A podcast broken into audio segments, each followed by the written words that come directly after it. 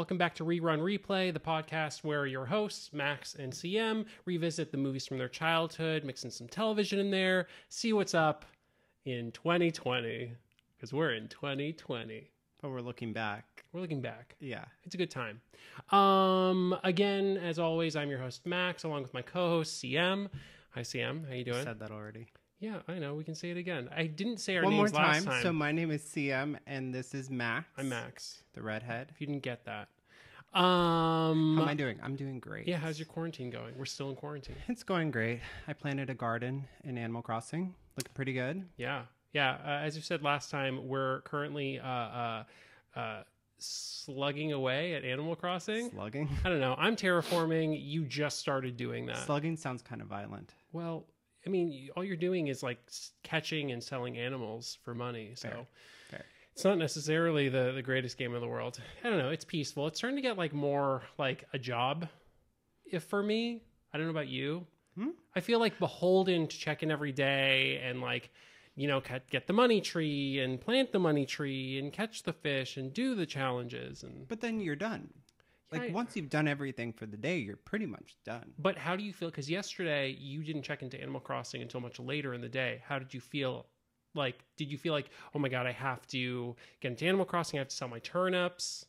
Jokingly, yes, but not really. Like if my turnips went rotten, I'm not like I don't have a goal in mind to like build anything, so I'm not trying to save money to build Mm-hmm. or like to create anything specific for the island. So if my turnips went rotten, they went rotten. See, we have a different uh, mindset for Animal Crossing. It's because Um, you're money grubbing.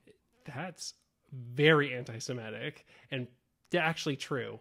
But uh, I mean, he's got apps to sell his turnips. He's got social groups online to get his turnips. is not true. I have frequented Reddit to check all of that, and I do have an app that kind of makes the the process of selling your turnips more streamlined. this is an intervention, It, it could be a That'd be turnip intervention. It is very warm. Um, so why are we here? why what are are we here? discussing? This week, uh, we decided to go back even further. Uh, we're 80s, 90s babies, millennials, if you will. Um, we actually went back to the very beginning, 1980, uh, and revisited the movie Popeye.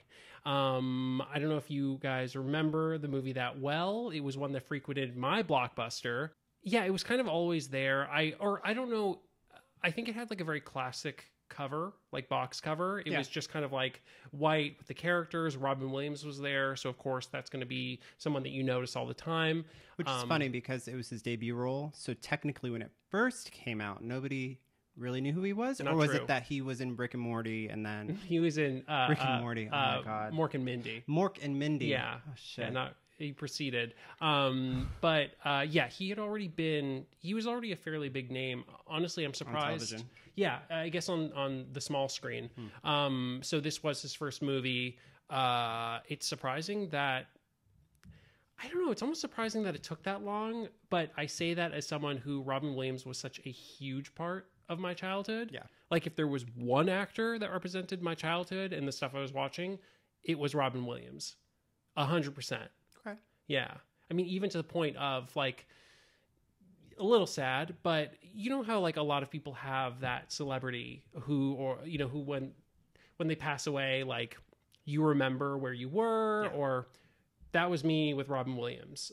I mean, I was sad with a bunch of other people passing away, but Robin Williams kind of destroyed me. And unfortunately, like I was at work that night and a customer told me it was just like, ugh, it was awful. You had a breakdown. I had a complete and utter mental breakdown. Pulled your hair out. Um, yeah, I just I vomited you all over that cried. customer. You had boogers everywhere. Yeah, boogers and vomit all out of my nose. Oh, vomit. Um, so yeah, that was kind of um, my childhood, more or less, was Robin Williams. So I remember him very vividly with all the stuff that I was watching. Um, but I also remember having a really hard time with this movie way back when. Like it was, we'll get into it, but I think it's a difficult movie to get through. Um, what about you? Do you remember watching this as a kid or? I must have seen clips, but I don't think I saw it completely through. I couldn't have because I I don't rem- it's not memorable musically, which so that's the first surprise was we both I think forgot that it was a musical. so we saw music and lyrics by, and it was Harry, right? Uh, I Oh, I have no idea. I wrote mean, down ah Harry Nilsson. So the music and lyrics by Harry Nilsson, and I go, oh, it's a musical. I was like, it's a musical. Okay. I I forgot that it was a musical, which means none of the songs were memorable because I was a musical kid growing up, and anything that I watched was a musical was something that I um, put straight to memory. I was a kid that got the the cassette tapes or the CDs and they had the lyrics on the inside. I was sitting there with the music, learning the lyrics as I was going. You weren't learning the lyrics with to this, this, movie? I could have been off book in 30 seconds. I think everyone was. That's how bad the lyrics were, but we're not there yet. But um, yeah, I don't remember it. I, I definitely remember seeing it in Blockbuster, like on the shelves or in Hollywood uh, Video, like all those different rentals that are all RIP. yeah. But um, I don't remember anything specific about it other than Shelley Duvall because I watched her in um, uh, was it the fairy tale story? The, yeah. It's funny. People Hi, know I'm Shelley Duvall. The funny thing to is- what is it? uh, uh, Shelley Duvall's Fairy Tale Theater Fairy or tale something theater, like something that. like that. Yeah, yeah. People always know Shelley Duvall from just one of two things. It's not Popeye, even though like you know she's she's, She's great. The She's- other star of Popeye. Yeah.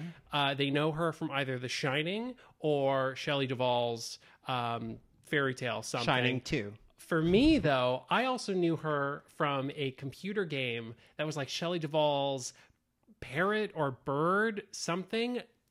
In the early 90s, there were some like, you know, CD ROMs were starting to happen, and they were like, I think computer companies were uh, trying to get celebrities into their games to sell them. And this was like an educational game. Um, and it was like starring Shelley Duvall, and it was about birds. I don't remember much of it, but I think my dad got it for me. Maybe he loved Shelley Duvall. Maybe he just had a hard on for Shelley Duvall. What is that not right to say? Shelley Duvall was a, somewhat of a sex figure. Apologize to your father. No, never. enough you for that. owe him an apology. You, you owe me an apology. You owe me an apology. Sorry, that's from the movie. um yeah i i don't have like the greatest of memories of this movie just because like it uh it to watch it back then as a kid is very similar to watching it here and now as an adult i think which will i mean honestly it's slow Uh, should I tell him what happened? Oh yeah go ahead So this was this movie was viewed um, in two parts. we had an act one, and then I passed out. we had to do an intermission We had to do an intermission, which lasted till the next day because I straight up fell asleep. Musical numbers and all, I fell asleep. Yeah. And then we had act two this morning yeah after breakfast. honestly i don't know how much of the first half like you will forget that i'll reference and you'll forget because you were I was in and out for a I mean, while. honestly, was I, looked it. over and I it was just like, and I was like, Wait, "Oh, how this was is, it? Yeah. This is going. Oh, uh, for our podcast listeners, um, one eye open, one eye closed, kind of twitchy. What? We've got a podcast and we've got no, a YouTube. I, I looked like Sleeping Beauty. I Oh. like my eyes gracefully began to close as my eyelashes fluttered, Oh. and the wind breezed my hair, yeah. and but a glisten from my lip. To translate that for the YouTube viewers, it was like this.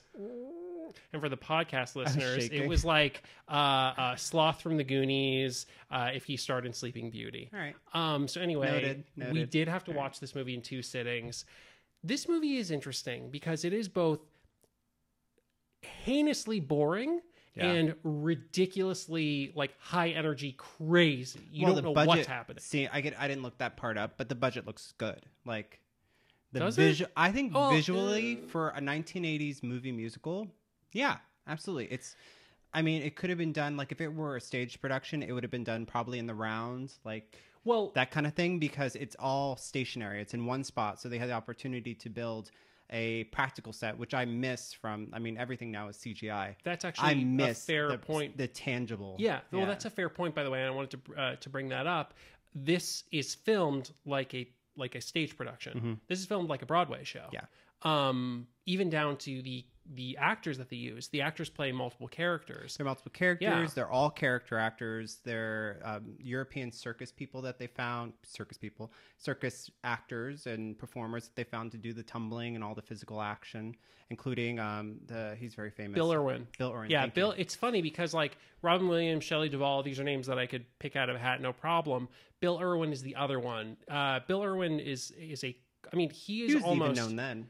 During the film. For I, sure. I would assume he I would remember have to be watching it, yeah. Uh, if you look at like American uh, uh, clown like professionals, and I'm talking about like birthday clowns. I'm talking about like the art of clowning. Respect. Bill birthday clowns. Irwin, I think, is number one in America, at least for people say. who are still alive. Um, I saw him in, uh, I think, Waiting for Godot or Godot. Godot. I think they pronounced in that production. Uh, he was amazing. He was incredible.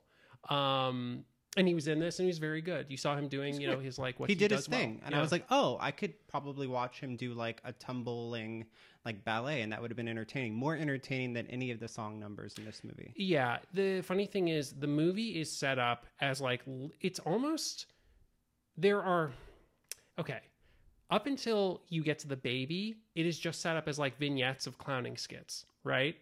It's Yes. It is almost to me and it's funny, it took like sitting down for the second half of this movie to realize that like this movie is extremely literal to the cartoon, which I'm like Because it's supposed to be funny. Is that why? um well no, not only is it like comedic, it's comedic Quoting a lot. It's here. comedic um but it's also filmed in like little vignettes almost like episodes you know like you sit down to watch like a popeye cartoon and it's not going to be an hour long the same storyline Yeah. right it's just going to be like a little like thing there's a simple conflict there's a resolution there's laughter throughout you know and that's it Are you going It's through not- each one? yeah And so maybe that's one of the first faults. I mean, there's a lot of faults with the music, but I'll give Harry uh, a little, what do you call it?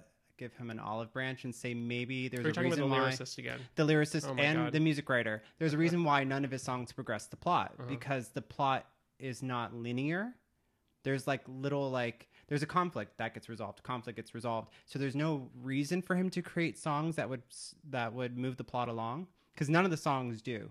yeah Um, but going back to the where were we? The story and the well just kind of like the overall like nothing really happens No. i mean it's so slow because like eh, things aren't really centered on plot they're more centered on these vignettes Yeah. and especially in like the beginning not a lot's happening i mean like Do you feel like they ran out of tricks too? So like the vignettes began to become repetitive, like all the little fight sequences, the rolling around. I, I, it couldn't even keep you awake in that sense because there were no new jokes, or not new jokes, but new tricks. There were no new tricks. in the end i think this movie doesn't watch well because it kind of harkens back to a different type of film that is just it's really hard to watch now i mean we're talking Which about is like unfortunate, but well, we're talking about like Chaplin, right? It's Yeah. almost classic Chaplin, where these little pieces make up the greater story, but we're not really talking about plot. We're just talking about like pure entertainment, clowning. so it's like as if you took. So do you think? Are you saying that if you took um, Charlie Chaplin vignettes and made it into an almost two-hour movie straight, that you'd probably be passing out too? Because it gets old. I mean, yeah, probably. It gets old quick. I mean, look, we're talking about, you know, like we were raised with uh uh especially in the 80s and 90s bright colors you know like- like lots of stimulus and now when you don't really have that even though again there's like a lot of stuff happening in these frames Yeah. it is and a lot still, going on in the background. There's a so lot much. of like little nuggets here and there for people that were like comic strip nerds that love the Popeye comic strip. There's Yeah. stuff everywhere for you to find. well even down to their movements like these actors the the funny thing about it is like would i watch this movie i'm kind of skipping over to the end but like would i watch this movie again no i think this is going to be the very last time i watch this movie i was even hesitant to watch it in the first place but that does not take away from these performances that are because they are so literal to uh, the cartoons uh, i think the max fleischer cartoons and the comic strips it's it is so impressive well, they're working their asses off. Oh, yeah. that you can see. Like you're not watching the movie and going, "Oh, these actors are just not like they're collecting a paycheck and going home." Like they're working their butt off. Yeah, even down to like the smaller characters who, um, especially it's funny you kind of get it especially at the end with like the victory moment where like the whole resolution of what little plot there is is done. The plot that is legitimately shoehorned in at the last ten minutes of the movie. Um, their victory moments are. Uh, it's almost like uh, the Peanuts gang, you know, when they're dancing Yeah. right? And they all have their specific dance moves. It's the same thing. Um, these little side characters that you've met along the way, they're doing movements. I I'm almost positive that they did in the cartoons, uh, the cartoons especially. um, it's it's incredibly impressive, and it doesn't take away from the performances. It's just the movie is really hard to watch.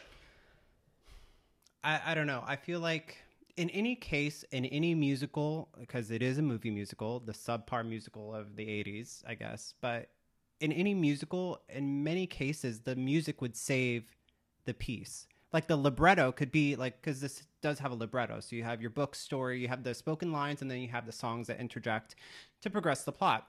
One, they don't project the, uh, progress the plot, but two, none of the songs are memorable except for "Popeye the Sailor Man," yeah, which you knew already. We know already. Yeah. And of course, so you get a little butterfly and you're like, ooh, that song finally, after you've been hearing it hinted at the entire score for the entire movie. But none of the songs in the rest of the movie are memorable in any way Well, whatsoever. So it doesn't save it. Like, if for anything, you could watch a bad movie musical just for the great songs. Like, I might get a little like slap in the face from this from somebody online, I'm sure. I'm not a huge fan of Tommy. Tommy the Rock musical, I fall asleep a lot. But there are songs in it that you can't help but love. Like it has good music. Sorry. And the fact that Tina Turner appears in it and sings a song, Elton John in the movie, like it's a great there are great scenes with great music in it. But in this, there are great scenes with really bad music that are repetitive. Well, here's a question for you, and and because so I don't know if I got my point across. No, no, no, no, definitely Yeah. did. Here's the thing: like, I'm, I'm not. I have experience with musical theater. I've seen a Broadway show or two, um, but I'm never going to say like I'm an expert in, in Broadway. What you just described to me made a lot of sense, and I completely agree. Um, my question to you is this, and this was kind of my theory. Tell me if I'm wrong. Uh, way back when there was a guy who told me that one of the rules of musical theater is the character starts singing when the emotions are just so strong right? That did not follow that rule. By the way shout out to jeff hess in miami florida. Um uh that so a teacher of music theater. yeah. So that didn't follow that rule.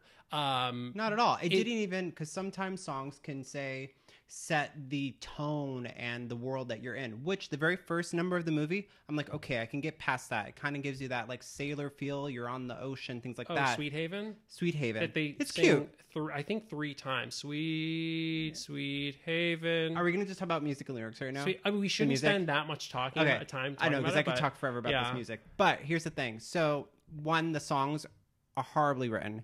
The the poor guy, um, oh gosh, I got to say his name correct because he, des- he deserves respect. Harry Nilsson, okay? Harry Nilsson wrote the music and lyrics. This guy was very famous in the 70s. He's he was considered the American Beatle. And when the Beatles came to America and they asked him, "Who's your favorite singer?" They were like, "Our favorite artist or band." They said Harry Nilsson. Wait, is this the fifth Beatle? Remember, there was The always fifth like Beatle. the fifth Beatle. So he has that a three and a half octave range tenor, a beautiful voice, and he sang songs like "Without You." Look it up on YouTube. "Without You" by Harry Nilsson, and you'll instantly recognize it. But the one that everyone quotes, but has probably many of them never heard, is "You put the lime in the coconut." Really? That's him, which makes sense when you think about it. you put the lime in the coconut.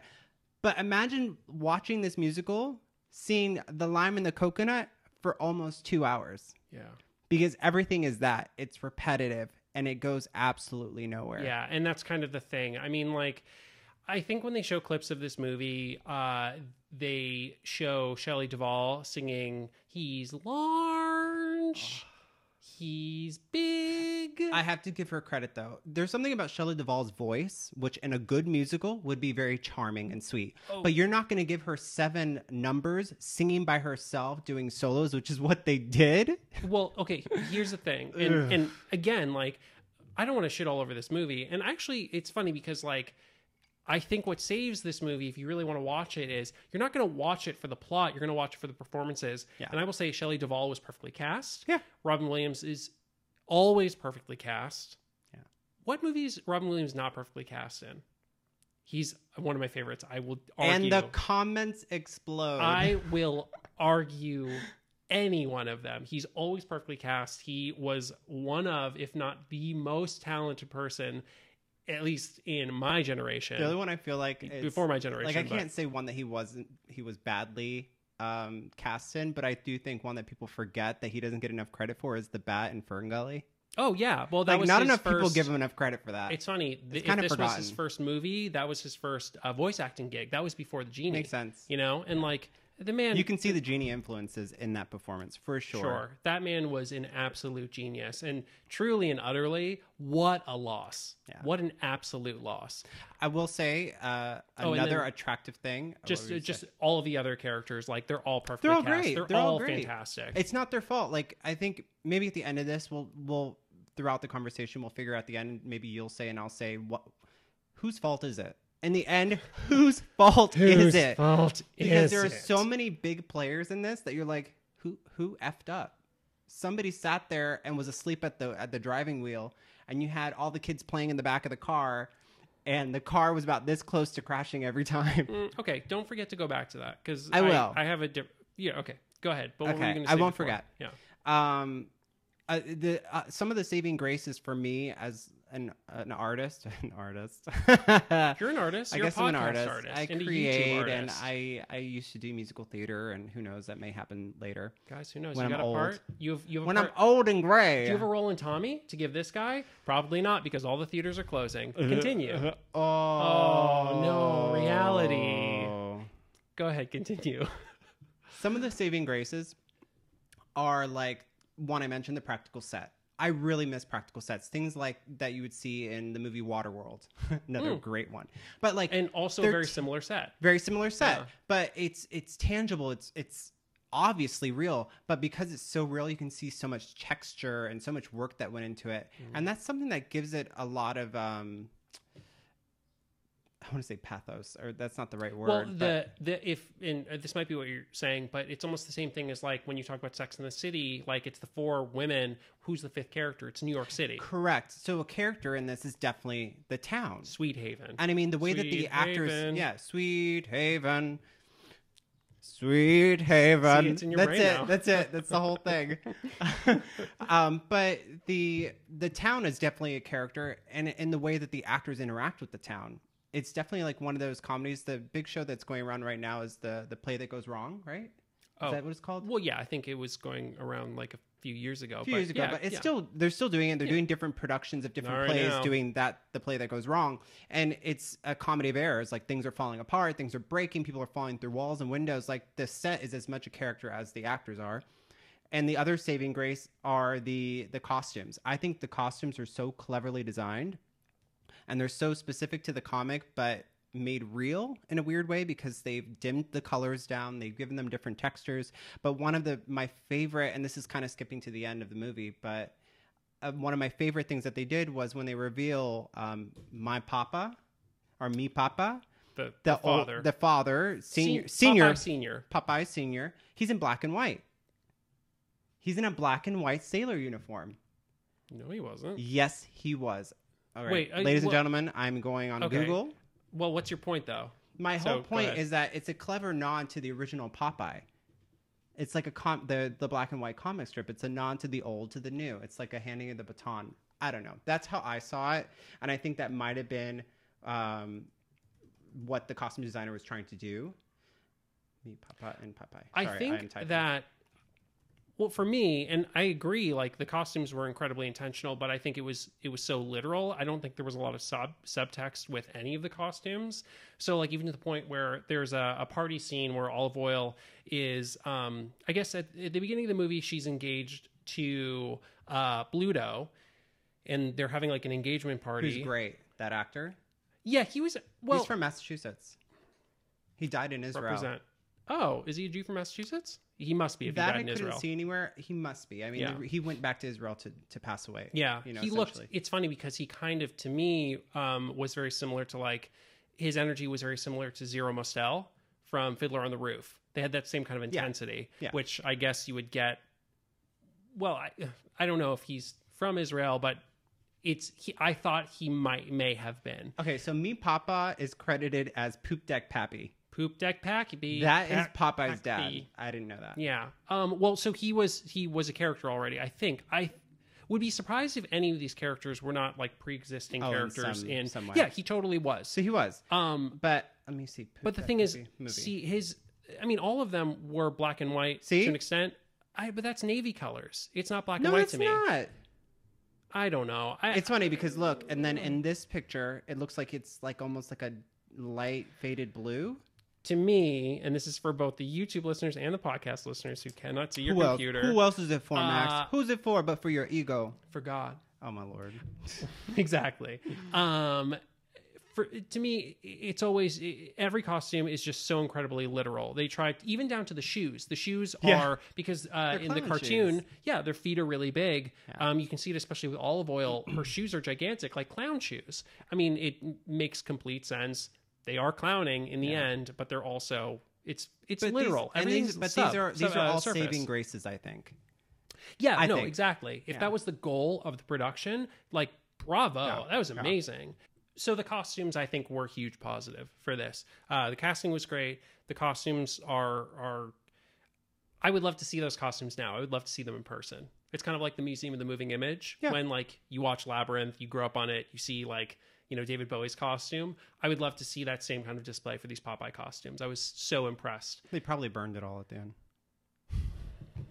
In shame. That would be so sad. No, they wouldn't. Um, they wouldn't. That but- stuff's all in a vault somewhere. hopefully hopefully um uh what else was really good i mean it's almost like i i know that we were saying so many negatives about the music Yeah. but in a weird way and this is not true for all of the songs in a weird way there were a few that were like great question like the mark nursery song when they're singing the lullaby. Yes. Well, Yes. that's probably the best one. There's uh, subtext in it, right? And there's no subtext in most of the songs. Yeah. But there's subtext, kind of.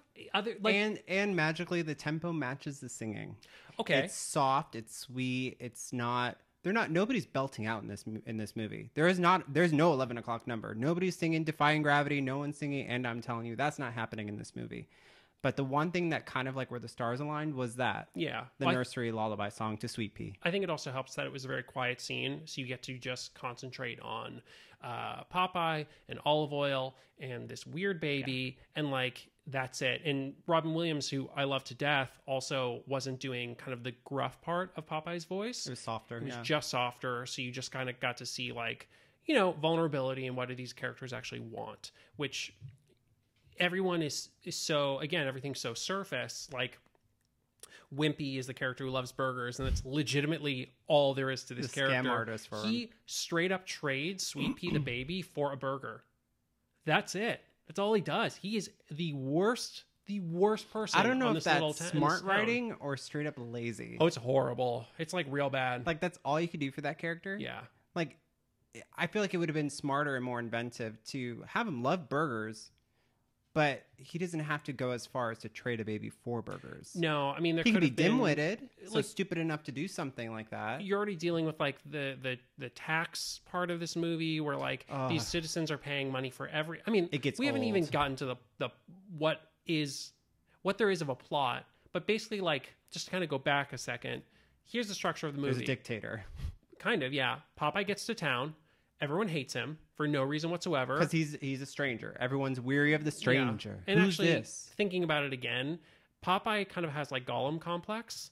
Like he one he has one eye. He's he's kind of malformed. He has like elephantitis or lymphedema on his arms and his legs, and he's constantly talking to himself like Gollum. Lymphedema. He's like like oh how you doing? Nobody likes you. Oh what's going on? Oh they all hate you. It's like whoa. He needs Doctor Zard. Yeah, as uh, Zardon. Zardon. That would uh, that what a great cameo Six hundred be. life. Watch it. Good Uh, stuff. Great cameo. That Great would TV. be- Maybe he was there. He's old enough. Um, and so he shows up. Uh, he rents a room from the Oils, the Oil family, the Oil clan. Olive Oil's the worst. Um, she's about to get married to Bluto. Uh, then they find a baby together, and then they fall They in don't love. find the baby. Somebody Oh. gave them the baby. yeah, somebody just dropped so off they the baby. so here's my one of my problems so talking about that little section so olive oil is running away from the wedding with Plu- Bluto. I want to say Pluto. Bluto. Bluto. Um, because she doesn't want to marry him for good reason. So she's running away. She runs into Popeye on the the shore, uh, or on the pier, and they run into each other, and they kind of have this indirect um, conversation slash song of them um, him helping her, but her not asking for help. So something that really kind of got old for me and got annoyed me about the character was she was Olive Oil's character was very, and this has nothing to do with the actress, but just how they wrote her was that she was very whiny, and, Yeah. and nothing was good. But Everything was horrible, and so That's her voice in the cartoon. She, I mean, oh, she everything was negative. yeah. See, I don't, I don't remember well, reading it. I, I so don't even know. if it's if it's everything's negative, but you know, she talks like That, eh. yeah, that's not what I'm talking about. I love Yeah. that. Like, I think the characterization, that stuff's Oh. great. I'm talking about the actual context of what she talks about. She's a at the beginning. yeah, she's Okay. total. Okay. She nothing's great, but then Popeye saves her. But she's like, "But I'm not asking for help. I'm not asking you to help me escape this marriage from Bluto. I'm not asking." So the scene is going down, and it's as if they were like, "Oh, we have to introduce Sweet Pea. We have to put the baby in this movie." So all of a sudden, the song is going on. They sit down, and behind this creepy stairs, a hand reaches out and swaps out her basket that she was running away with with a basket with the baby in it. Which, mind you, so rewinding, when Popeye first gets into town and he is going to the Oyls house, Mm-hmm. he actually passes by that character. There are like two characters in the background of Are talking about the uh, the man? first half of the movie. There's the bearded man who acts like a pigeon. All of his movements are pigeon like. Don't There's know what that the guy. hell that was. And then there's kind of like a beggar woman. And she's the missed her. one who switches the baskets. And I could be wrong. Honestly, I have to go back and I'm kind of curious enough to actually do this. Uh, to when I when they were passing by her, I think it was Shelley Duvall who was playing that character as well. Like, did not talk at all, didn't say a thing, just turned like you only saw like a little bit of her face. I think it was Shelley Duvall. which is fine. It's the director being clever, but when there's no payoff, I'm like, eh. Just like you seeing the the bearded, what looks like a caveman behind every scene, and then all of a sudden he stops showing up. At least Yeah. he just stopped showing up in the second act when I woke up again and we started watching it. Yeah. he's no longer in it after they get the baby. When Yeah. they, when they when they essentially become a family, Once that baby gets in, I mean, the movie changes. It, it is Completely. actually a lot easier to watch, and it's a better movie. There are there's actually stuff happening.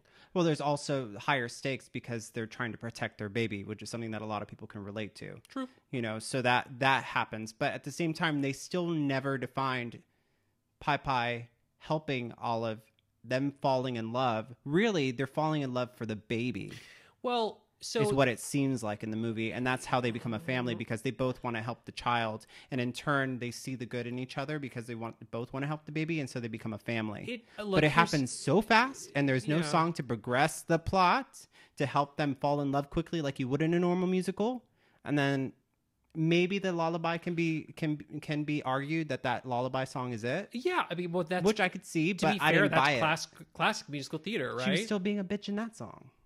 Mm, no, I don't agree with you. Here's okay. Okay. Here's here's my take, and I- I'm actually really happy that we're talking about this movie because, in a weird way, the movie works better than I initially thought.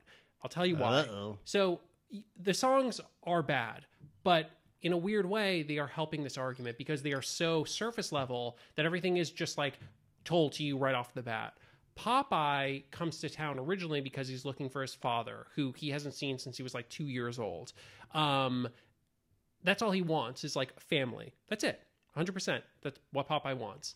but so he doesn't spend much of the movie looking for him the father, well, he just gets to town and he gets given the baby maybe like uh, two days after he gets to town. yeah Um, so he's looking for family. He gets Sweet Pea. That is an obvious way that he gets family. That's one. Um, he obviously uh, uh, is interested in Olive Oyl, like right off the bat. She isn't with him. The thing about Olive Oyl is, at first, all we see is like she's a bitch. She's uh, about to get married to Bluto, who she doesn't really like. All she can really say is like he's large and he's got money, and that's it. her family's garbage Y- that's why uh, the father keeps saying you owe me an apology yeah, great, great gimmick. That's actually the only recurring joke really that every time was very funny. Uh, Olive Oyl's father kept telling everyone, "You owe me an apology." It's really funny. It's simple. It's funny. Um, Olive Oyl eventually she has a song where she says like, "He needs me," like Yeah. she just needs someone to take care of, and I think that's why she's so infatuated with the baby. So like the thing is they start kind of laying down these little uh, clues that make the characters make more sense than just surface level. With that said that is only popeye. That is only Olive Oyl. Uh, and popeye's father. I think those are the only characters that really have any kind of character journey I, I don't think that's that's far off to say. No, um, I don't know if this is true, but you were just speaking, speaking about the song "He Needs Me," and it's funny the way that it's filmed. Like it's in the, it's late at night, it's on the pier, it's on the water. She's singing "He Needs Me" repetitively, and it's funny because there was a musical of Oliver from I want to say 1960s. It's in color, um, and uh, Nancy, the character who's like the the barmaid, sings "As Long as He Needs Me" in exactly the same way. She's walking in the dark on a pier. I'm like, oh, maybe it was like there. Probably, if I look back now, I might find like other nods to other musicals, but they weren't so in your face that you would notice them while watching. And I think, I mean, maybe that was clever. There's probably honestly thinking about the little hidden nuggets he has in there the characters every single uh, person in the town is a character i'm guessing from the comics so if you've read the comics you're going to be able to name every character which is which is awesome and it's very it's clever but when there's no payoff for me uh, it's clever for no clever like for nothing what I can respect from any of these performances, and again, I think the performances are are really truly wonderful. They're so literal that they're wonderful. Uh, I think it's incredible that they concentrated on, you know, maybe like this is just a character who's in the background of some panels. Okay, there's nothing to this character. Make sure that you're doing something in every shot, and like even in like there's a boxing match. So like at one point randomly, um, all of a sudden, Oliver has broken off the um, uh, engagement, to Bluto. Bluto's pissed, and he kind of controls the taxes again. Like there are taxes for everything. That all of a sudden they're just in debt. Like uh, their entire house is being taken away because they're so in debt. So they there is a like underground boxing match that Olive Oyl's brother enters, then gets the kicked out of him, and then Popeye enters and he wins because he's Popeye. yeah Um, but the uh, I lost my train of thought because I was thinking about the brother getting knocked out and like literally skyrocketing uh, across the uh, the way, um, which was hilarious. It was really funny. it's funny. but then there are things like that so like anytime What there were were things flying i don't know what you were talking about Um, well, you know, girl, I don't know. Listen, stuff happens eventually. Things didn't happen, then stuff happens. I was talking about things being clever and that it was clever for nothing. Like, it was, Oh! there was no payoff. Thank you so much. There you go. Um, uh, they're showing the boxing match, and you see that this is not talking about no payoff. Uh, in the bleachers, people are always doing stuff. They're always having little moments. There are like just tons of little moments there. Thumbs up for the podcast. Okay, so like here's another one that's like reading about like fun facts afterwards. You find out and you go, oh, okay. Mm-hmm. But like, had I known that during the film, I probably would have gotten something more out of it. But the fact that uh, Bill Irwin, his character in the movie, is supposed to be a character that appeared in the first comic strip that Popeye was in, and he was the original husband to be for Olive Oyl. So during the wedding Oh. scene, if you look in the background, uh, you can see him being upset that she's getting married. He's that she's getting married to um, Bl- Bluto. oh So he's in the background doing that, and that was his character's name for the whole movie.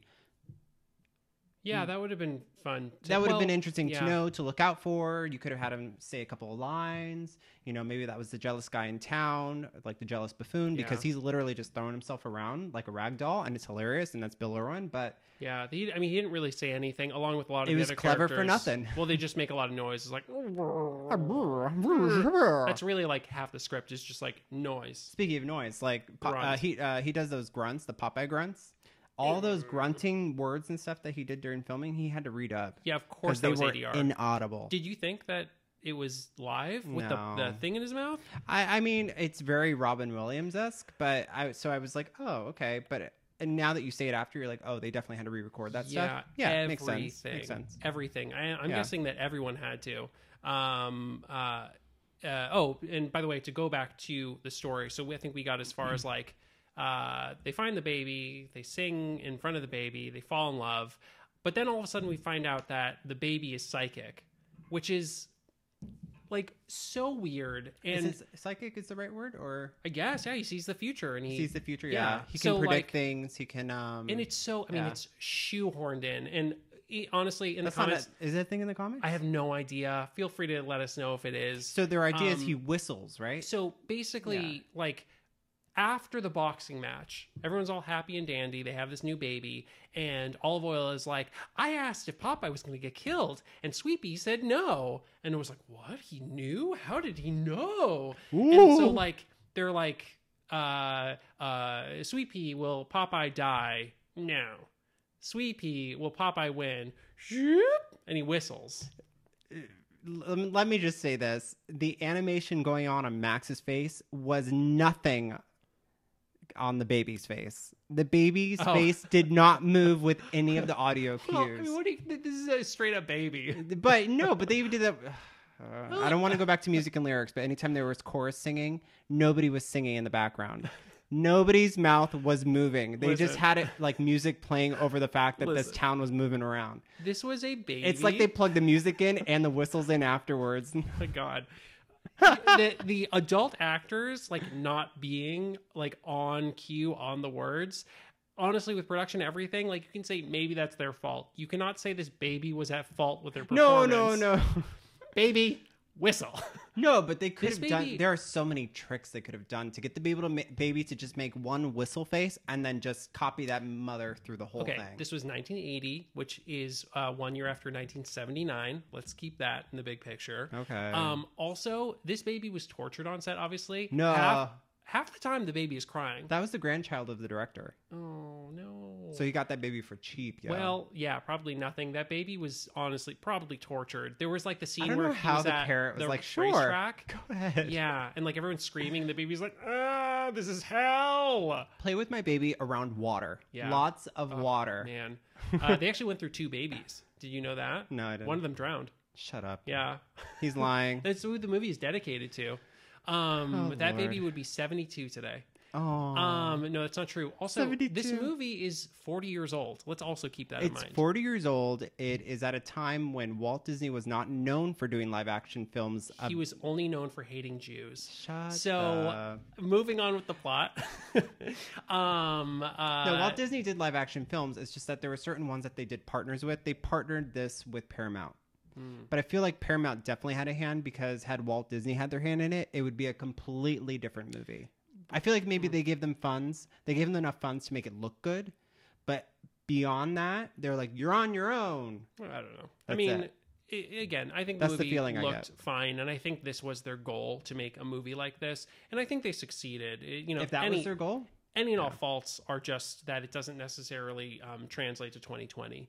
Um, but do you think but- there's any one thing that could have fixed it? No, because I don't know if really Popeye how the character is back then. Popeye hasn't been a character who's evolved, right? The last Popeye cartoon was, I think they maybe tried something in like the early '90s. Fair, but I feel like it, when it comes to movies, movies have a way of making things timeless. And cliche enough, there are a lot of musicals that are timeless, but because of their music. So I could argue for days that had the music been good enough, the Popeye character in this movie would still be relevant today. It would be something that people might reference, if not for the fact that it's the Popeye comic character, but the fact that it's a movie musical. Honestly, I would bring up Cats with that. What do you mean? I think Cats is a similar movie nowadays to this movie Popeye 40 years ago, in the sense that, and I Oh, have not seen Cats. Well, property or something. Here's the thing: and Cats even has music that the audience goes in knowing and Yeah. maybe loving, but from what I hear, there's not much of a plot. Not a lot happens. There never was a It's plot. just vignettes of introducing characters. That's it, right? Well, it's yeah, it's one night, uh, the special night that one cat gets chosen to go to heaven, essentially. Okay. It's I the end will of be their nine watching it lives. very much intoxicated at some point. Um, but actually, here's something I wanted to bring up. I was uh, today when we were watching the second act. I was kind of thinking about like, what is this movie like? What does it kind of remind me of? And in a weird way, it reminds me of Addams Family. You're talking This- about the musical Addams Family? No, no, no. Just like the movies. Oh, the movie, from okay. uh, from uh, the late '80s. When was the first one? Probably I like can't 88 or remember. I mean, again, uh, amazing movie from our childhood. But you have basically two existing properties. You have Popeye and the Addams Family, and you have one that is incredibly literal, Popeye, right? And it doesn't. It's not flexible enough to really translate. Then you have the Addams family. And the Addams family, they took a lot of liberties with, right? You, instead of doing something that is so reminiscent of the original animation. You know, Gomez is kind of like squat and like hideous looking. Um, you have Raul Julia, who is like, I mean, he has like prestige to him. Yeah. You know, again, talk about like an amazing actor who we lost like way too soon. This can't be right. Like 80 uh, 93. Adam, Oh. Addams Family Values. That's, the, second, one, right? Yeah. Um, so anyway, I think that if you have it kind of flexible, if you play with it a little bit and kind of bring the property, you know, to the time, you can have something like the Addams Family versus Popeye, where it's like this is for this specific time, and that's it. I see what you're saying. That's all. you That's know? just like when they did um, the Beverly Hill Beverly Hillbillies. When they did that movie of the television show, they took the hillbillies and put them in present day like metropolitan scenarios, which is hilarious. Mhm. You know, as opposed to leaving them in the back, like in the storylines of nine of whatever year in black and white. honestly would probably still work today. I'd actually be curious to watch that movie now You and mean see if it still works. or uh, uh, Beverly, Hillbillies. Yeah, honestly. I, I think it would work. Yeah. Um. Oh, so anyway, psychic baby. Bluto finds out. Bluto kidnaps baby. All of a sudden, they introduce Popeye's father, who is also the Commodore. Yeah, that I And didn't like. Then, like, he's been kind of stealing from people for years through like taxes. Uh, Addams family's from '91. Um, and then Bluto turns on him that day, and then he goes to find Popeye's father's buried treasure. And Bluto is beating up on Popeye and doesn't know that Popeye is the son of the Commodore. Honestly, it's just like I mean, they the resolution of this movie is just like shoved in the last. Yeah. I will give them even like 15 minutes. I think that's being nice, and it's just like all of a sudden Yeah. Olive Oyl's kidnapped, and it's just like. Can we just finish already? It's the most exciting point of the movie, but it's just been such a slog through that you're just like, I'm, I'm done. Just like, just finish. Get the spinach. You know, everyone knows that when Popeye eats spinach, he becomes a roided out monster, which is terrifying. The weirdest thing. Yo, Popeye. So Bluto shoves spinach in Popeye's mouth. Popeye doesn't want to eat it the entire movie. Shoves it in his mouth forcefully, which is already ugh, gross. Ew. Um, then he kind of drowns, and then all of a sudden, like there's like boiling water. It's like, oh, he's transforming, and then Popeye's arms are already really weird. Like, but you can kind of pass it off. They are straight up just like boulders with like a tiny fist at the end, and it just goes up from the water like Sword in the Stone uh, stone style, and. It's so quick and it's so jarring that my reaction was just like, huh. I don't know that they could do that nowadays. An audience would not buy that. no, I don't think any. I mean, it's again, But here's the- literal cartoon. Yeah. But here's the thing. So you say literal cartoon, and so might it have fixed the film if they didn't make the world that it was in visually looks so tangible and real? Like maybe everything should have been cartoony colors, like bright and vibrant. And even though this town is supposed to look a little rundown, and let, instead of it be grays and browns and stuff like that, and and beige colors, maybe have like faded blues, faded reds, faded oranges, but still have vibrant colors to hmm. heart, you know? So in a weird, it, it- there mean- was a an, an imbalance. it makes certain things stand out really well. I mean, Olive Oyl always stands out. The baby always stands out. Saturated Yeah. blues for the baby. But then I think about like the end where so Bluto gets punched, he gets uppercutted oh, once, Oh, yeah. and then all of a sudden he's swimming off in yellow, you know, cowardly yellow, and it's just like they even they even remark on it. They go, Yeah. "Oh, look, Bluto, he's in yellow now." they probably ADR'd it because they were audience members were just like, who is that? Why? Who is that? Why and they go, is "Oh, the, it's like Gorton's fisherman swimming away? Like what's happening? Yeah, it was it was weird. Um, and that's like one of the last images you get from the movie You know before everyone's dancing like Peanuts characters. You know, it's funny. This almost would have been more successful if they had approached it kind of like they did the Flintstones movie. The Flintstone Yeah. has gags like it, but the world that they set it in with the Jim Henson Muppets and things like that made it cartoony. It made it look like a cartoon. The set pieces were rounded off, the doors looked rounded, this furniture that they were on, everything in the movie was cartoon, Mm. except for the fact that you had a human face. Well, but again, I think that deals with the fact that these characters are not fleshed out. Like we got a little bit from Popeye, Popeye Olive Oyl. characters. Yeah, they're not fleshed out at all. With the Flintstones movie, like again, you talk about performances. Yeah. Uh, the friendship of um, um, Fred and Barney. Yeah. You know, like it, it And then Wilma, and yeah, all yeah, their it- friendships are very strong. well, it kind of sucks because, like, again, you know, when you think about like that movie, I think they kind of spoiled it with like the sequel that they did. You know, with like Alan Cumming as the little wizard Kazoo, the Great Kazoo, or something like that. yeah, I don't like it. Because those performances from the first one are good. And the casting was so spot on. It's such. It's actually a good movie. Yeah. You know, the only questionable With Halle No, Berry in it. Actually, even Halle Berry's good in that movie. You know, starting off as like kind of The like sexy office worker. again. We should go into that movie as well. It's a good movie That's a good from what I remember. Um, That's but- what this should have been. Yeah, but again, like it's a different time. You know, this is obviously more of in a weird way. It's from 1980, but it's more of a 70s movie. You know, like it's, It is more 70s, yeah. and there was good stuff in the 70s but when we're talking about like taking a cartoon bringing it into the present and like really fleshing out these characters not caricatures but characters i don't think they were doing that in the 70s Yeah. they started doing that in the 80s you know like Do you th- so like in my research I found like that the uh when they chose to do Popeye, Paramount chose to do Popeye, they only did it because they lost a bidding war with Columbia over the movie Annie.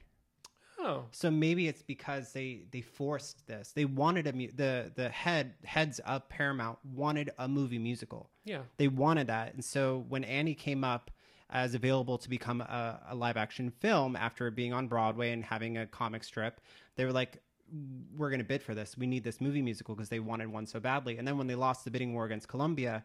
They had an executive meeting, and somebody randomly said, "Well, what about Popeye?" And then hmm. that idea just kind of ran and they were starting from scratch essentially but i think they were starting with scratch with people that should not have been putting their hands on it in a, in a weird way. Either mm-hmm. the choice was they shouldn't have chosen popeye or the choice was or the wrong choice was the director and music and lyricist and librettist. The, mm-hmm. i mean i'm looking i looked up the screenwriter and i don't know anything he's written before. I mean and a lot of the stuff prior to popeye i'll say like contributed to which means what he edited a line or two? Yeah and you have him responsible for bringing this character from comic book to screen for the first time like y'all messed up I don't know. I don't think they messed up. I think this was very much the movie that they were trying, like they were setting out to make. I don't blame them for it. I just think it's like so this- blaming them who do you blame Oh, going back to yeah. that. Uh, well, If- that's actually what I was going to so say. if we can't was- blame we can't blame the actors well, I don't blame anyone, and I say that as this is a movie that kind of kind of got caught in the crosshairs of like the 70s to the 80s before things were kind of like already on the forefront of like fleshing out characters really concentrating on story Hmm. not just saying like oh popeye's for kids Rest We in don't- our laurels, we don't yeah. really have to do much you know let's like make everything very surface because this is a movie for kids Yeah. you know like first and foremost so what are you going to do? Have like some ballad that is like super super you know like uh, uh subtly written and the subtext is like oh this means that this means that. You can't do oh, that. i could argue with that. I'm just i'm just because you had like, like Doctor Dolittle, which was a, a musical live action with um, oh gosh, uh, uh, from My Fair Lady. Oh gosh, and Anthony Newley played like a young man, and like uh, the music in that is gorgeous, i and but that's Yeah. sophisticated music, and that's a kids musical but that I- adults uh, enjoy watching. No, I think that there even back then you could make an argument that there was difference between like family musicals and children's musicals. and you think this was children? This is a children's musical. I mean, it's the reality of it. I don't think anyone's to blame. That's the movie they were trying to make. It's just like imagine putting like a I'd four-year-old in front of a TV and having them. I was gonna say right I now. would be curious to see how like some little kids in our family or something, if we were to put it on in front of them, what they would if they would fall asleep Yeah, I like think- I did, yeah. or if they would actually sit there and be like, oh, I think they'd hate it. you think they would hate it? I think they'd hate it. Honestly, they also would be like, "Who? Who the hell is this? Why is his eye like that? I can't understand what he's saying." You know, it's like, yeah. I mean, honestly, yeah, because they dude. don't they don't explain any of it. No. they don't say why he has the eye thing. You know, nothing. Uh, you have So- any other trivia? Uh, any other trivia? Um, let's see. Any other trivia? Oh, I do have a funny moment to share, which I have to share because it was such a.